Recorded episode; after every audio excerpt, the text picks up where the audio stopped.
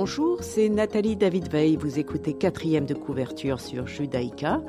J'invite un écrivain à parler de ses secrets, de ses rituels d'écriture, de ses sources d'inspiration, comme de ses doutes, pour découvrir les dessous de la création.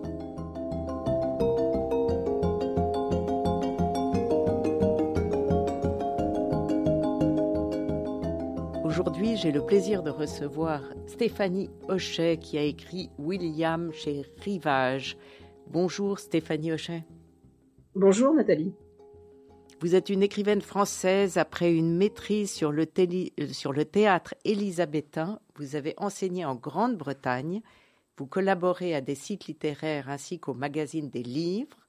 Votre premier roman Moutarde douce paraît en 2001 et ce sont les romans Les Infernales et Je ne connais pas ma force qui vous révèlent au grand public. En 2009, vous publiez Combat de l'amour et de la faim, pour lequel vous obtenez le prix Lila. Éloge du chat euh, chez Léo Cher, premier essai littéraire, se présente comme un petit traité de la souplesse. Euh, un roman anglais en 2015, qualifié de roman post-victorien, évoque le journal de Virginia Woolf. Et ici, William, euh, vous imaginez euh, William entre 1585 et 1592, William Shakespeare a disparu, ouvrant un blanc dans sa biographie que nul n'a comblé, et vous vous faufilez dans cette histoire. Je vais lire juste le début. Personne mhm. chez les Shakespeare ne s'attendait à ce que l'aîné de la fratrie se marie à un âge aussi tendre que celui de 18 ans ce long garçon maigre de William, qui ne semblait pas vouloir reprendre le commerce de gants de son père, avait un air, une gaucherie d'écolier grandi trop vite. Le père et la mère du garçon avaient ouvert de grands yeux quand il avait annoncé son mariage avec une Anne Hathaway de vingt-six ans. Même si les Shakespeare appréciaient le père de la future épouse, cette nouvelle sonna comme un cataclysme. William agissait à l'inverse des mœurs de Stratford, que comptait-il faire maintenant? C'est le début de votre livre absolument passionnant où vous mêlez à la fois les histoires, l'histoire, cette histoire de William Shakespeare et la vôtre. Euh, mhm. Comment vous avez eu, comment euh, cette histoire de Shakespeare, euh, ces quelques années de fuite, on mhm. n'en sait vraiment rien, Stéphanie oui. Alors euh, oui, effectivement, c'est tout un pan de la vie de William Shakespeare qu'on ne connaît pas, qui euh, sont tellement célèbres entre guillemets qu'on les a appelés les années perdues. Donc euh, les spécialistes en littérature élisabéthaine se sont penchés sur ces années qui sont importantes puisque ce sont, les années qui, qui précèdent son arrivée à Londres et le moment où en fait où il va être d'abord comédien et ensuite le dramaturge qu'on connaît tous. mais mais on sait que on sait deux trois choses sur lui. Alors on sait que, dans quelle ville il est né, à Stratford-upon-Avon. On sait qu'il s'est marié très tôt. Il s'est marié à l'âge de 18 ans avec une femme plus âgée, bien plus âgée que lui, puisqu'elle a 26 ans, euh, ce qui est très rare à l'époque et euh, même aujourd'hui, on va dire que c'est déjà étonnant, mais déjà, mais à l'époque, c'est encore plus étonnant. Et qu'après trois enfants, euh, et euh, quelques années de, de, mariage, euh, on sait qu'il euh, qu'il part, qu'il disparaît, on ne le retrouve plus à Stratford-upon-Avon. là, il y a un grand blanc dans l'histoire du jeune William, et ces années qui sont ces années perdues sont un mystère pour tout spécialiste, pour tout passionné de la littérature, et et, et, ce sont, on va dire, un, vide qui, qui m'a forcément intéressé puisque ça permet en fait à, à la romancière d'exprimer quelque chose qui euh, est peut-être euh, en fait la seule façon d'avoir une idée de ce qui s'est passé, puisque au bout de cinq siècles, on peut imaginer que les sources sont épuisées, qu'on ne saura absolument jamais rien. Et là, plusieurs spécialistes sont sont dit euh, qu'effectivement, entre toutes les théories qu'on avait, on ne sait vraiment rien. C'est au travail de de la romancière. Donc, je me suis désignée, puisque personne ne l'avait fait jusqu'à présent. Donc rien euh, n'aurait pu retenir, vous imaginez que rien n'aurait pu retenir William à Stratford, ni la promesse de succéder à son père, ni Anne, mhm. sa femme, ni les trois enfants qu'il aimait. Le désir mhm. de devenir comédien l'emporte sur une vie au contour trop bien tracé. De même pour vous, Nul ne vous aurait empêché, Stéphanie Hochet, de fuir une famille sous l'emprise d'un oncle toxique. Dans un cas comme dans l'autre, à cinq siècles d'écart, il s'agit de conquérir la liberté et pour cela de fuir. Alors, je me suis quand même demandé si c'était l'envie d'écrire sur Shakespeare ou sur la fuite euh, qui avait primé, parce que euh, vous écrivez, mhm. on ne sait jamais ce qui pousse quelqu'un à se volatiliser. Euh, oui, c'est-à-dire que quand j'ai conçu le livre et quand je me suis, on va dire, penchée sur ces années de disparition, j'ai tout de suite eu cette, cette remarque. Je me suis dit, je, je, ne veux pas écrire un livre qui soit juste un livre historique. Je veux interroger cette passion que j'ai pour euh, pour lui pour lui. Et euh, pourquoi il m'a il m'a tant fasciné par sa vie que j'ai découvert quand même sur le tard. Parce que même si j'ai étudié ses œuvres quand j'étais étudiante euh, parce que je m'étais spécialisée dans le théâtre élisabétain je je connaissais rien du tout de sa vie. Mais quand j'ai découvert sa vie il y a une dizaine d'années je me suis dit voilà quelqu'un qui fuit. Et et c'est par ça que j'ai pu on va dire essayer de le comprendre c'est-à-dire que moi-même ayant fugué ayant fui ayant fui une famille, on va dire, de, plusieurs façons, euh, aussi par la transgression, euh, par plusieurs transgressions, dont l'écriture. Et je pense que pour lui aussi, l'écriture a été une transgression, parce qu'il n'était pas attendu là. C'était un fils de, bourgeois de province euh, qui va devenir comédien, donc c'est pas du tout quelque chose que son père pouvait souhaiter. Hein. Les comédiens sont très mal vus, ils sont traités de vagabonds, éventuellement de pédérastes, etc. Enfin, c'est vraiment une, une coterie vraiment mal famée. Enfin, les, comédiens sont très mal vus. Et pourtant, euh, William euh, eh bien, euh, décide de, partir, de quitter cette famille. Est-ce qu'il l'aimait ben, On n'en sait rien. vous savez, quand j'entre dans le roman, je me permets de dire des choses qu'on ne sait pas, c'est-à-dire qu'on ne sait pas si pense. Je pense qu'il a aimé sa femme. Je pense qu'il, il, d'ailleurs, il l'a jamais vraiment quitté puisqu'il reviendra plus tard passer sa retraite avec elle et il l'abandonnera jamais. Donc euh, je pense qu'il s'est passé quelque chose de très fort entre eux et qu'à un moment il a senti qu'il fallait qu'il parte. Et ça, c'est ce mystère-là qui a fait que, oui, effectivement, j'ai pu me rapprocher de lui parce que étant un peu, euh, on va dire, euh, obligé de, de, quitter les miens qui, là, m'oppressaient de façon très particulière, moi, moi-même, je, je, me suis dit, mais voilà, je peux le comprendre en, en imaginant ce que ce qu'a été sa fuite. Effectivement, ça a été une façon de me rapprocher de lui. C'est difficile de se rapprocher de quelqu'un comme lui, hein, parce que il nous impressionne. Euh, il a vécu au XVIe siècle. Euh, c'est difficile de, de l'imaginer. On ne sait pas tellement à quoi il ressemblait. On ne sait pas tellement, voilà, quels étaient euh, même ses sentiments pour sa famille. Mais on peut, on peut imaginer des choses parce qu'on a deux, trois choses. Et puis c'est surtout ces textes qui nous permettent de le connaître. Vous parlez de vous qui partez à trois ans, page 36. Les voisins qui vous raccompagnent disent elle ne savait pas où elle allait, mais elle y allait. Et c'est, ça montre la détermination à trois ans, euh, votre première fugue. C'est très tôt.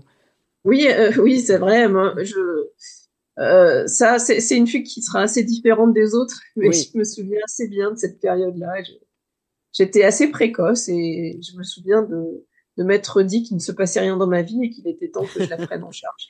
et, vous parlez, assez drôle ce qui peut se vous parlez, dans les têtes Oui, vous parlez de ceux que l'on nomme les évaporés au Japon, mmh. euh, oui. qui, qui, qui, qui, sont très connus, hein, où ils rompent avec leur vie passée, mais aussi ne sont pas sûrs de vouloir en recommencer une autre de vie. C'est-à-dire qu'on sait qu'au Japon, il y a vraiment des gens qui disparaissent du jour au lendemain et parfois, alors, euh, apparemment, parfois, ils peuvent se faire aider pour, euh, qu'on n'ait plus du tout leurs traces et refaire euh, leur vie ailleurs. Alors, on a, enfin, on suppose qu'il y a plusieurs raisons à ça. Parfois, il y a des problèmes financiers. Parfois, ce sont des gens qui se sentent dans l'échec. Euh, il peut y avoir peut-être des dépressions, des choses comme ça. Et ce sont des gens qui, euh, effectivement, dont on n'a plus de nouvelles. Euh, ça, ça, reste effectivement un mystère. Mais c'est un phénomène de société. Il y en a énormément au Japon. Oui, il y en a beaucoup, mais la société japonaise est très particulière, très très conservatrice et avec très codifiée, donc on peut comprendre que on craque euh, à un moment. Et euh, mais je trouve que le terme est assez joli parce que évaporer, ça fait très zen de s'évaporer et de. Mais pour revenir à William Shakespeare, il s'est évaporé, mais il a il est réapparu ailleurs. ailleurs. Il est revenu ailleurs. Donc il a il a disparu pour revenir artiste. Euh, ça, c'était euh, c'était ambitieux. Oui, vous l'imaginez d'ailleurs commencer euh, à jouer avec les comédiens de la Reine qui cherchent un remplaçant vous racontez toute cette histoire de, de, ses débuts d'acteur. C'est ça parce que il faut bien imaginer que William Shakespeare, à l'âge de 22 ans, n'est pas du tout comédien. il n'est pas, il n'est pas né dans une famille euh, d'acteurs, il ne connaît pas de, personnes euh, qui ont un lien avec le théâtre, donc il a fallu qu'il se débrouille tout seul. Et euh, il y a une anecdote qui est assez intéressante, c'est qu'il y a une troupe de théâtre qui s'est arrêtée pas très loin de Stratford-upon-Avon où il vivait à l'époque, et il y a un comédien qui en a assassiné un autre lors d'une rixe. que vous mettez en scène d'ailleurs, hein, vous racontez. Oui. Oui, oui, alors oui, c'est une période, une période assez, euh, assez punk, hein, parce que les gens se, les rixes, il y en avait, il y en avait au couteau, euh, on plaisantait pas tellement, et puis, euh, puis les gens qui restaient sur le, sur le carreau, il y en avait quelques-uns parmi les artistes et aussi parmi les dramaturges. Hein. il y a des fameux, il y a des morts fameux qui se sont empoignés, qui sont, qui, sont morts de façon violente comme ça, comme Christopher Marlowe, le fameux dramaturge qui est le contemporain de Shakespeare. Mais euh, pour revenir à cette histoire de, de comédien, donc cette troupe s'arrête euh, pas très loin de Stratford. Un comédien en tue un autre, et c'est juste au moment où euh, William va disparaître. Donc on, peut très bien imaginer, c'est une probabilité, c'est quelque chose qui a été euh, mis en avant entre autres par le, le son, son, un, un, de ses biographes, que peut-être que, euh, que, William aurait été tenté de dire que voilà, puisqu'il vous manque quelqu'un, euh, prenez-moi, prenez-moi à l'essai. C'était tout à fait concevable euh, qu'il ait voulu saisir sa chance à tout prix à ce moment-là, et je fais démarrer l'histoire comme ça. Il va devenir jeune comédien, enfin jeune, il a quand même 22 ans, c'est pas le plus jeune, hein, les, jeunes ont 16 ans. Hein. Et, et, sans doute qu'il a appris le métier comme ça en suivant des comédiens et en suivant une troupe et, eh bien, c'est bien probable que ce soit celle-ci, en tout cas. Rien ne m'empêche de l'imaginer. Stéphanie Hocher, on va écouter votre premier choix musical, Chet Baker, My Funny Valentine. My funny Valentine, sweet comic Valentine. You make me smile with my heart.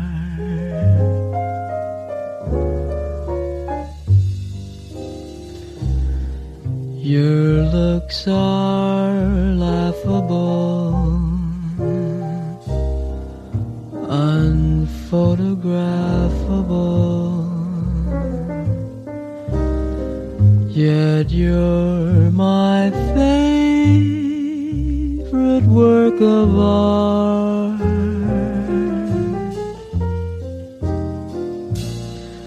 Is your figure less than Greek? Is your mouth a little weak when you open it to speak? Are you smart?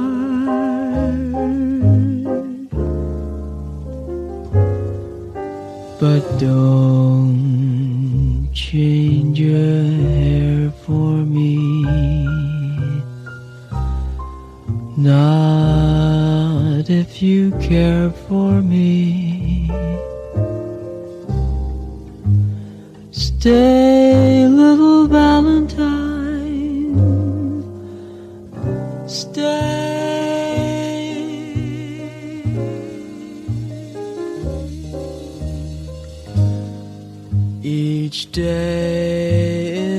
Valentine's Day.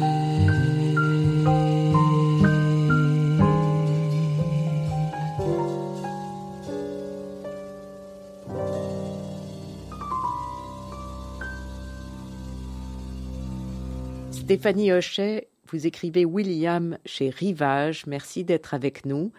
Euh, l'originalité de votre livre est qu'il met en perspective donc l'histoire inconnue de ces quelques années de Shakespeare avec la vôtre. Et pour commencer, vous, vous, vous imaginez, enfin vous écrivez l'histoire des trois êtres maléfiques qui se ressemblent. Il y a votre oncle, Richard, et Richard III, que Shakespeare va mettre en scène. et il y a comme ça en miroir ces trois figures terribles. Oui.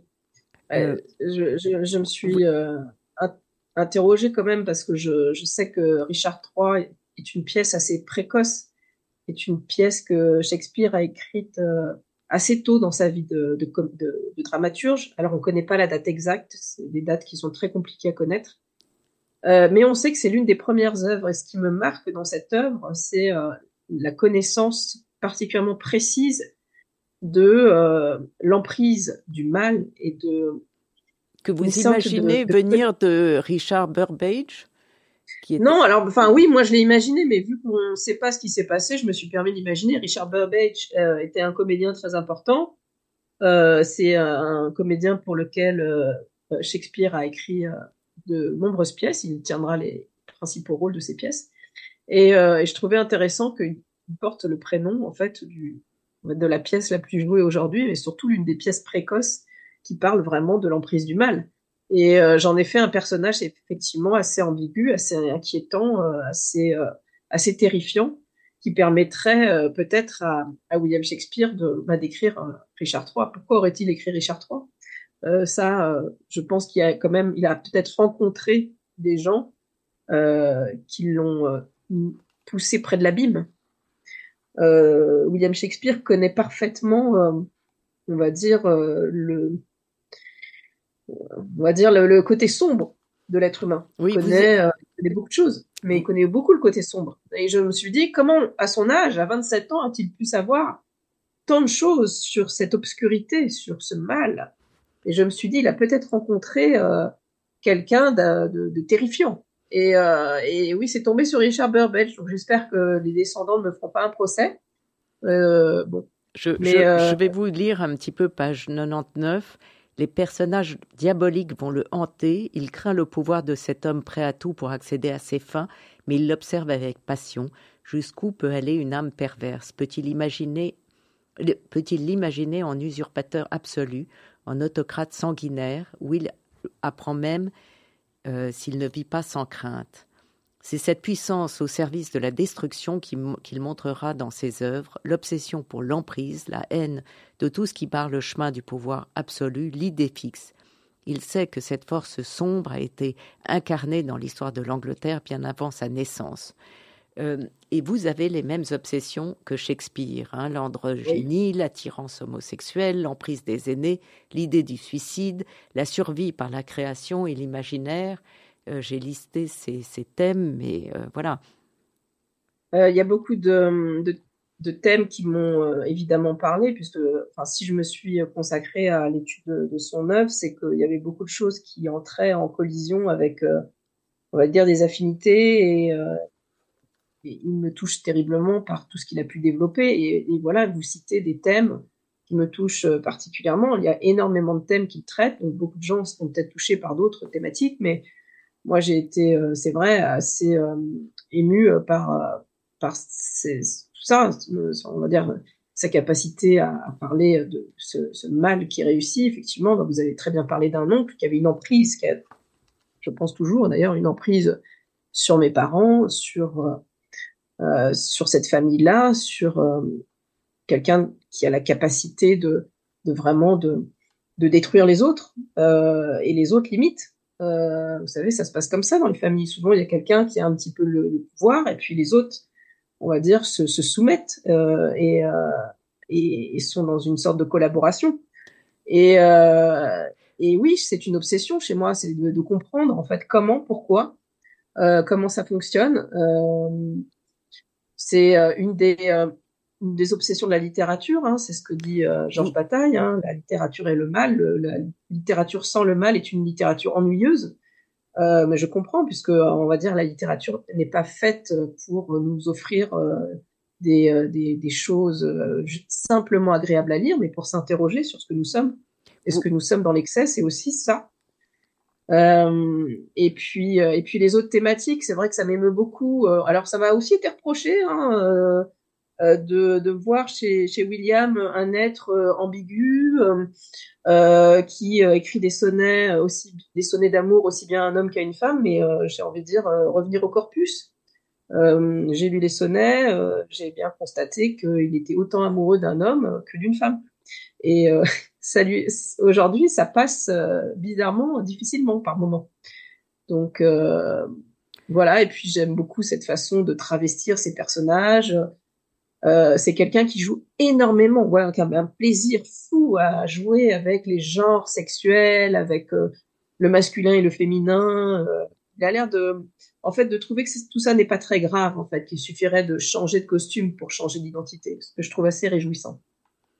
Vous parlez aussi de votre découverte de Shakespeare, de la difficulté de la langue, du ravissement que vous avez éprouvé euh, à l'étude de ces textes. Hmm. Oui, c'est ça. Alors ça m'est ça m'est tombé dessus quand j'avais 18 ans, donc euh, c'était assez jeune déjà. Euh, puisqu'à la Sorbonne, on passait une année sur une pièce dans, la langue, hein, dans, le texte d'origine, et puis euh, on parvenait à entrer progressivement dans cette euh, dans cette structure-là. Et euh, effectivement, au début, même pour des Anglais, hein, c'est une langue un petit peu archaïque. parfois, on comprend pas bien, etc. Et puis, quand vous êtes entré dedans, en fait, vous vous apercevez en fait de, du texte et de, de la, magnificence et puis de l'intelligence. C'est quelqu'un qui a aussi beaucoup d'intelligence psychologique, il parvient très bien à comprendre comment les gens fonctionnent. Euh, il a, une fois que vous êtes entré dans, vous êtes, vous avez passé ces difficultés-là, c'est un grand bonheur. D'ailleurs, c'est pas pour rien que les pièces de, Shakespeare sont toujours jouées actuellement et, euh, et rencontrent toujours autant de succès. Il y a vraiment une raison. Vous dites aussi comment l'imaginaire vous a sauvé la vie par le goût de la lecture et celle de Shakespeare aussi. Euh, vous faites ce lien euh, absolu et vous dites euh, que, je vous cite, je n'aurais pas, je n'ai pas pu commencer à écrire sans disparaître du regard familial. Oui, c'est ça. Parfois, en fait, il faut s'arracher à, notre, à nos origines pour pour devenir qui on est. Et en l'occurrence, effectivement, moi, je, n'ai pu devenir écrivain qu'en laissant, on va dire, mes, on va dire mon ma famille euh, de, de côté qui euh, qui avait prévu tout autre chose et euh, et qui Parce voilà qui Pardon, vous parlez de votre cousin qui était donc le fils de cet oncle horrible, mmh. Mmh. qui lui n'a eu la liberté que vous vous êtes octroyée. Bah, c'est-à-dire que oui, c'est un enfant qui, a vraiment été, moi, j'ai, été témoin hein, de, son martyr, hein, euh, et j'ai vu tout ce qui s'est passé euh, contre lui. Euh, c'est assez terrifiant. C'était quelqu'un que j'adorais. Et, euh, et vous savez, William Shakespeare parle de, du suicide. Hein. Il en parle aussi dans Hamlet. Le, fameux monologue d'Hamlet, c'est une réflexion sur le suicide. Euh, ça nous aide à entrer dans, dans cette, dans cette thématique-là. Et, euh, voilà, j'ai effectivement mon cousin qui a été, euh, moi je dis poussé au suicide en fait par une famille euh, qui n'a jamais euh, senti la moindre culpabilité par rapport à la à la la mort volontaire de, cet enfant en fait. Et mais je suis consciente de ce qui s'est passé en fait et je d'une certaine façon ce livre témoigne de ce qui s'est passé. C'est très important pour moi de témoigner. Et, euh, et voilà, encore un thème shakespearien. Donc c'est pour ça que j'ai réussi à écrire ce livre. C'est à chaque fois qu'il y avait un thème euh, shakespearien qui m'intéressait, il entrait en, en collision avec euh, une partie de mon de ma vie. Et euh, j'ai pu construire ce, ce, livre qui est totalement hybride et étrange et effectivement construit comme en fait une biographie et une autobiographie et avec concernant la vie de William Shakespeare une partie évidemment fictionnelle qui peut aussi nous tirer vers le haut parce qu'il n'est pas question que d'horreur et de noirceur dans ce livre. Je pense qu'il y a aussi beaucoup de désir, par exemple, le désir de William pour le théâtre, pour pour les acteurs, pour pour le, déguisement, pour euh, la scène, euh, pour les artistes, pour les pour les écrivains. Je pense qu'il avait un désir fou de ça, et je pense que vous savez, j'ai voulu traiter aussi de cette jeunesse là, cette jeunesse qui est qui est vraiment qui tire vers le haut, qui permet de voilà de sortir de, de quelque chose qui pourrait nous terrasser. Donc c'est aussi un livre qui euh, qui parle de ça, de ce désir-là, ce désir d'art surtout. Et puis vous racontez l'Angleterre euh, de cette époque, hein, euh, foisonnante, euh, avec beaucoup d'artistes, où sévit la peste, où il y a un bouillonnement de culture. Oui, c'est très intéressant à imaginer parce qu'on a du mal à, se faire une idée de, du Londres, par exemple, de l'époque. Enfin, Londres de l'époque, c'est une ville relativement petite, mais euh, c'est une ville où si on y allait aujourd'hui, euh, on serait assez marqué déjà par les, on serait un petit peu terrorisé par tout ce qu'on y verrait, par exemple par les les têtes sur les pics à l'entrée de la ville, et condamnés à mort. Ensuite, on serait euh, sans doute euh, très, euh, on va dire, chamboulé par les odeurs épouvantables qu'on pouvait y sentir.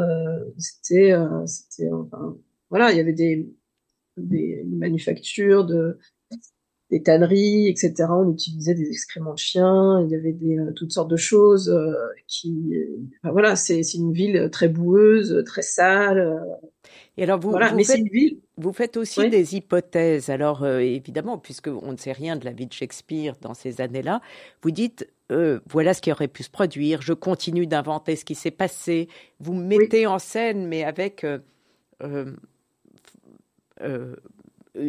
comment dire euh, très justement, avec euh, hmm. une précision de détail. On a l'impression que, en effet, c'est une obligation d'être très précis puisqu'on ne sait rien.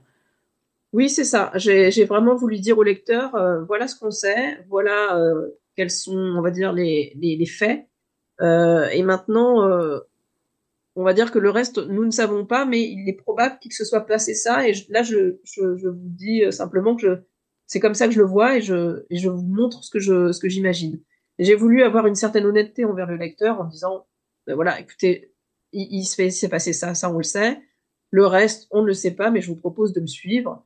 Et vous savez qu'on est dans la fiction, mais je pense que la fiction peut-être nous rapproche éventuellement de la réalité.